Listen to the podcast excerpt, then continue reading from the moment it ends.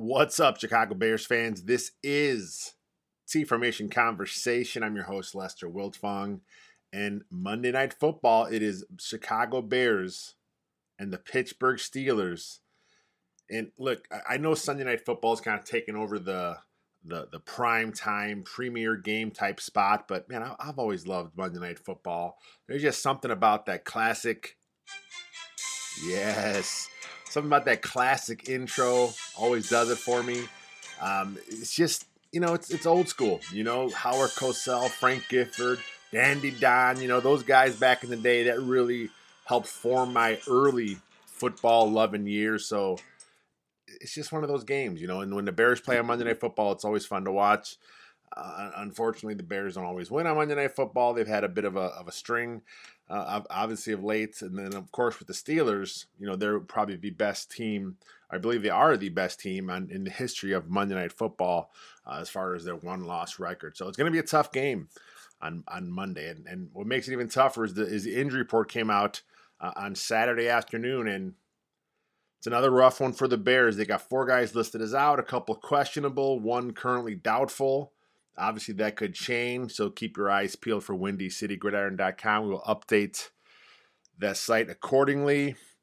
Uh, but let's just jump into it, get into the injury report for the Bears. Um, listed as out. Third string quarterback Nick Foles. Not a big deal. He's inactive each week anyway. But I did find it odd that at Matt Nagy's uh, press conference, they were asking him, you know, if they expect Foles back. He, he was listed with a non injury uh, slash personal slash illness is the reason why he missed all week of practice. Uh, the illness wasn't there until later in the week. I don't know what what's the speculation there, but you know, head head coach Nagy says yes, he'll be back at some point. He, of course, you know it's nothing long term. So whatever it is, Nick Foles will, will be back in that in the quarterback room helping out the uh, Andy Dalton and of course Justin Fields.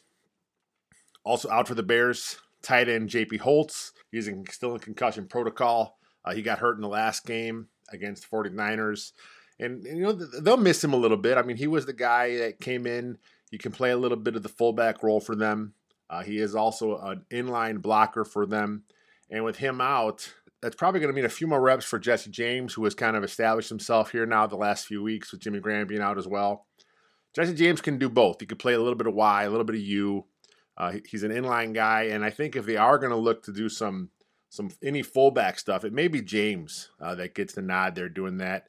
Uh, then again, it could be Ryan Nall. We did see Ryan Nall back up uh, running back get a few reps there earlier this year, so maybe they have uh, some plans to incorporate more of of Ryan Nall. We'll see though. Also out for the Bears, running back Damien Williams hurt his knee. Also in the last game against San Fran, he didn't, he did not practice all week uh, he's out, which is obviously bad bad news for the Bears. Uh, but you know they do have Khalil Herbert, uh, who, who also got dinged up in the last last week's game, but he did not miss any practice this week. He was not even on the injury report this week. So whatever happened to him, um, seemed to get his bell rung maybe last week. Uh, he's fine. Uh, he's good to go. Um, but more about tailback position in a few minutes here. Also out for the Bears. This is the big one. Khalil Mack out another game. Edge rusher extraordinaire. Uh, he's still out with that foot injury. The only good news here is that Bears did not put him on injured reserve.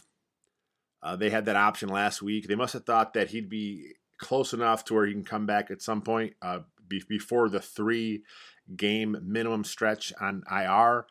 Uh, if that's the case, then they have one more week coming up here with the bye week. Then, of course, they'll have the Baltimore Ravens in Soldier Field following that.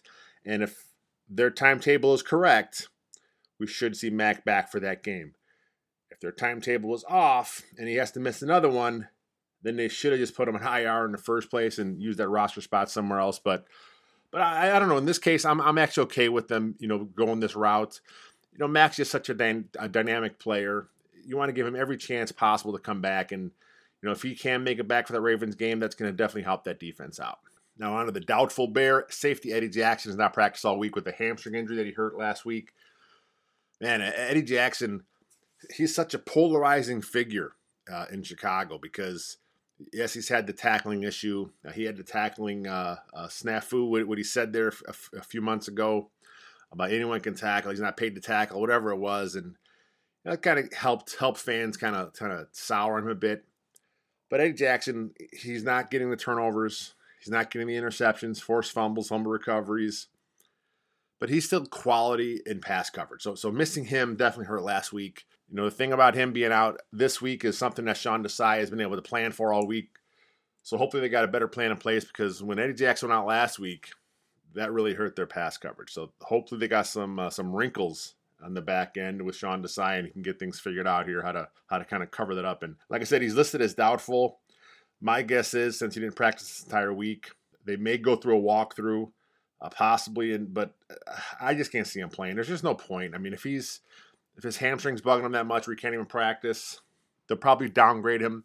And, and like I said, if they do downgrade him or make any other changes to the injury report, uh, we will update the site at Windy City Gridiron. I'm not going to re-record a new podcast. Make sure you jump back there and double check the uh, the site because we will update it uh, with any uh, any changes to the injury report. The two questionable Bears, inside linebacker Alec Ogletree, uh, he has an ankle injury, he's questionable, and Darnell Mooney, wideout, questionable with a groin injury. Uh, Ogletree did not practice all week, so he's probably a true game time decision. Uh, the nice thing with the Bears is they do have Danny Trevathan who can kind of step in and you know he's he's he's played that role quite a bit in his career in Chicago. So if he has to go, honestly, that's not much of a loss. Uh, he may even be a little better in some aspects of his game with Danny T over over Ogletree. So I'm not too concerned over that one there. Uh, Darnell Mooney, uh, he's questionable as well. Uh, he was fine the first day of practice, and then something must have popped up because the groin injury uh, became limited the last two days of practice. But we've seen him uh, limited in the past, questionable in the past, and he's always gone. So my guess is Mooney will play. And now back to the tailback spot because David Montgomery, he's not active yet, but when they asked head coach Matt Nagy, did he anticipate him being able to go and coming off the uh, the, the injury reserve list? Like you know, his three week window started this last week. Uh, they watched him practice all week. There was some video circulating on Twitter showing him actually running, and he looked pretty good. I'm guessing he'll be back. Head coach Matt Nagy, when he was asked, said yes, he'll be, he's probably going to be back. Um, I think his exact quote was, uh, "There's a real good chance, yes, of him being activated."